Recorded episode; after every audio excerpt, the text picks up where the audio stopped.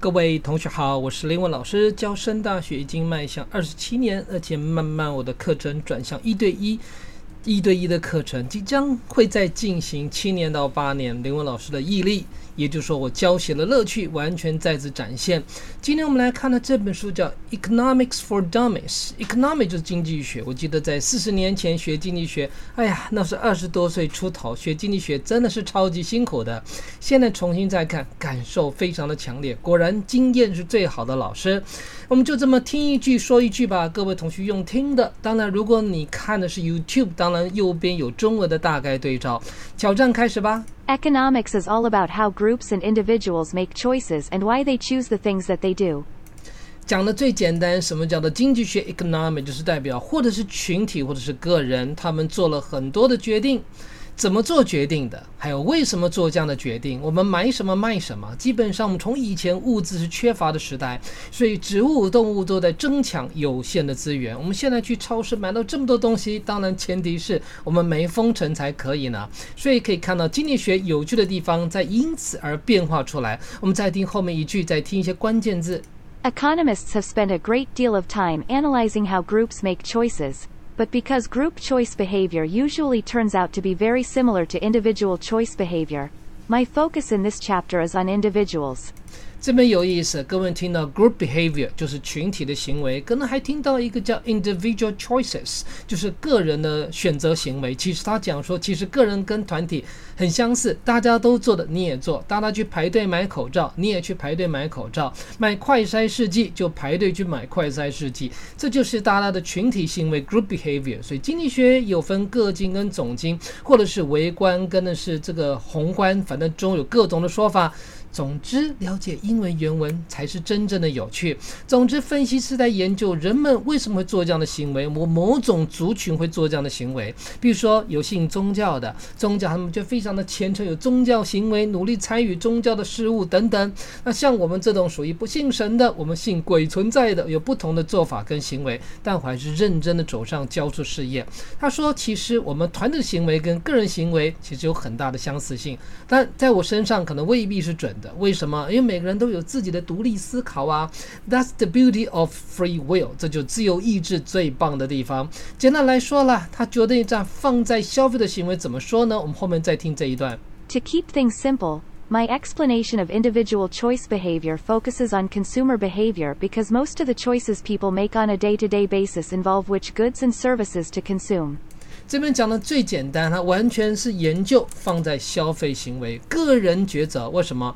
我们今天在每天做这件事情，我要买什么，我要做什么？不管你是买的是货物，是 goods，是实体，或者是抽象的东西，叫 services。像我们现在线上的课程就属于服务，就叫 services。基本上每一天都要做很多的决定，所以他讲的是 day to day basis。那因此他研究个人的消费行为是最重要的。我们前面有什么事物，我在这个位置，我口袋里有多。少钱做什么行为？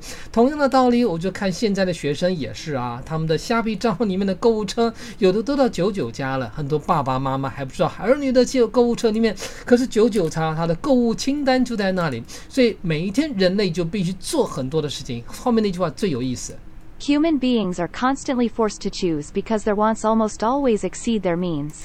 这边你可能听不懂一个关键词，真正动词叫 exceed，这个字叫超越。后面那个命加 s，命加 s 有三个意思，一二三，什么意思啊？反正总之，你的需要一定比你真正应该说你想要比你需要来的多。哎呀，刚刚差点讲错，也就是说，代表我们欲望的东西一定比现有的多。但是为什么没办法购买？口袋的麦克麦克没这么多啊。所以后面那一问就是最有趣的地方。经济学在告诉我们，资源有限，很多的资源都是有限，所以很多人希望财富自由，大家都希望做一个梦，那不是所有的动物跟人类，大家都希望这个说法吗？后面这一段就是有趣的地方，我们听听看。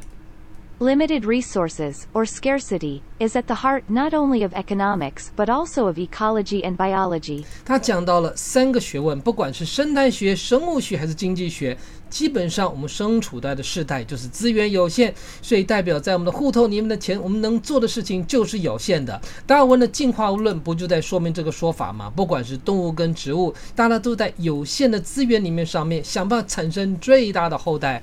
所以才会有生有死啊，适者生存，是不是？Survival of the fittest。Darwinian evolution is all about animals and plants competing over limited resources to produce the greatest number of offspring.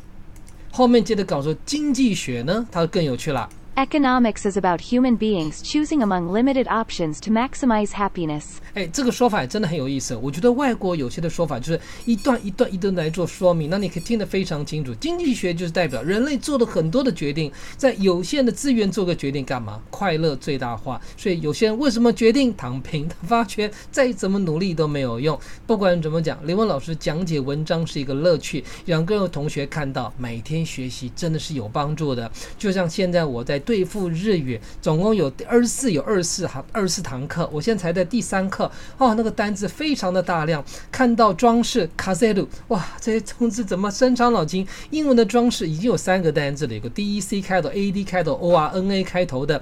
现在再来一个日语的装饰，当然还有法语跟德语呢。法语跟德语我已经开始慢慢可以看到它的新闻了，反正复制贴到翻译，到时候再附几个重要单字的辅助，我就看它的新闻，没有任何挫折的感觉，这就是乐趣。告诉各位同学，每天三十分钟，甚至再短一点十分钟，累积起来到一年都非常的可观。只要你达成原子习惯，感兴趣找林文老师上课吧。虽然时间已经剩下都是最后一点点了，但是总有进有出，等你来找我，或者密密切关注林文老师不断的产生各种的提供的各种的课程服务。拜拜喽。